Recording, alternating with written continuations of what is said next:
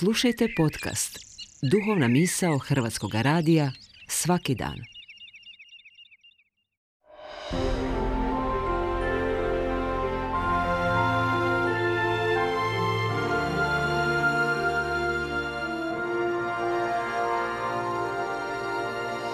Duhovna misao.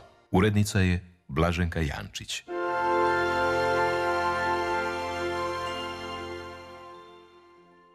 Srdačan pozdrav poštovani slušatelji, govori vam Domagoj Matošević, svećenik Zagrebačke nadbiskupije. Želio bih se u današnjem razmatranju zadržati na kratkom evanđelskom ulomku koji nam liturgija crkve nudi u današnjim misnim čitanjima. Isus je tumačeći svojim učenicima tajnu kraljevstva nebeskog rekao Kraljevstvo je nebesko kao kada je blago skriveno na njivi. Čovjek ga pronađe, sakrije, sav radostan ode, proda sve što ima i kupi tu njivu. Isusove prispodobe nisu bile izmišljene lijepe priče, nego su uvijek bile bazirane na iskustvu židovskog naroda. Tako je bilo i s ovom prispodobom o skrivenom blagu. Naime, židovi su se kroz povijest nerijetko susretali s progonima i napuštanjima obiteljskog doma, zbog ratova i drugih opasnosti. Tako se znalo dogoditi da gospodar kuće na samo njemu poznatom mjestu zakopa obiteljsko blago kako bi ga zaštitio od pljačkaša i razbojnika. Ponekad bi čitava obitelj pod progonstvom morala napustiti rodni dom, te pronaći sigurnost u drugim zemljama. Neki su, nažalost, odvedeni u zarobljeništvo, gdje su morali služiti kao robovi.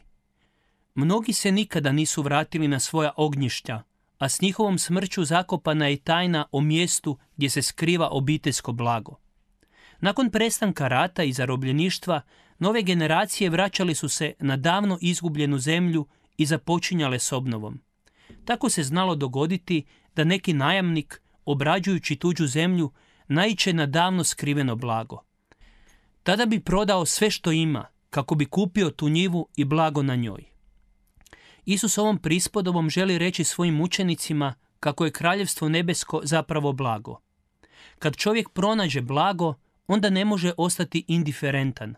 Blago ga jednostavno promijeni i obogati. Kraljevstvo nebesko je novi Boži svijet koji Isus prikazuje krajnje poželjnim.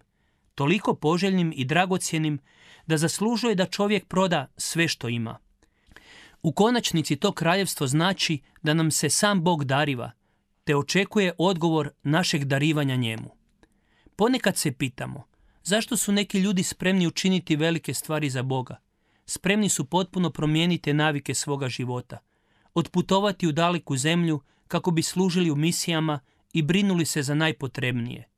Spremni su moderni i urbani život zamijeniti skrovitošću i poniznošću. Spremni su razdati sve što imaju i živjeti u jednostavnosti. Zašto su spremni sve to učiniti? Odgovor je poprilično jednostavan. Zato što su pronašli jedno veće blago s kojim se ništa ne može mjeriti. Zbog toga blaga sve drugo postaje nevažno i manje vrijedno. To blago jednostavno se može opisati riječima svete Terezije Avliske. Tko posjeduje Boga, tome ništa ne nedostaje. Bog je jedini posve dostatan. Brate i sestro, na kraju ovog razmatranja nameće nam se pitanje, a gdje je moje i tvoje blago?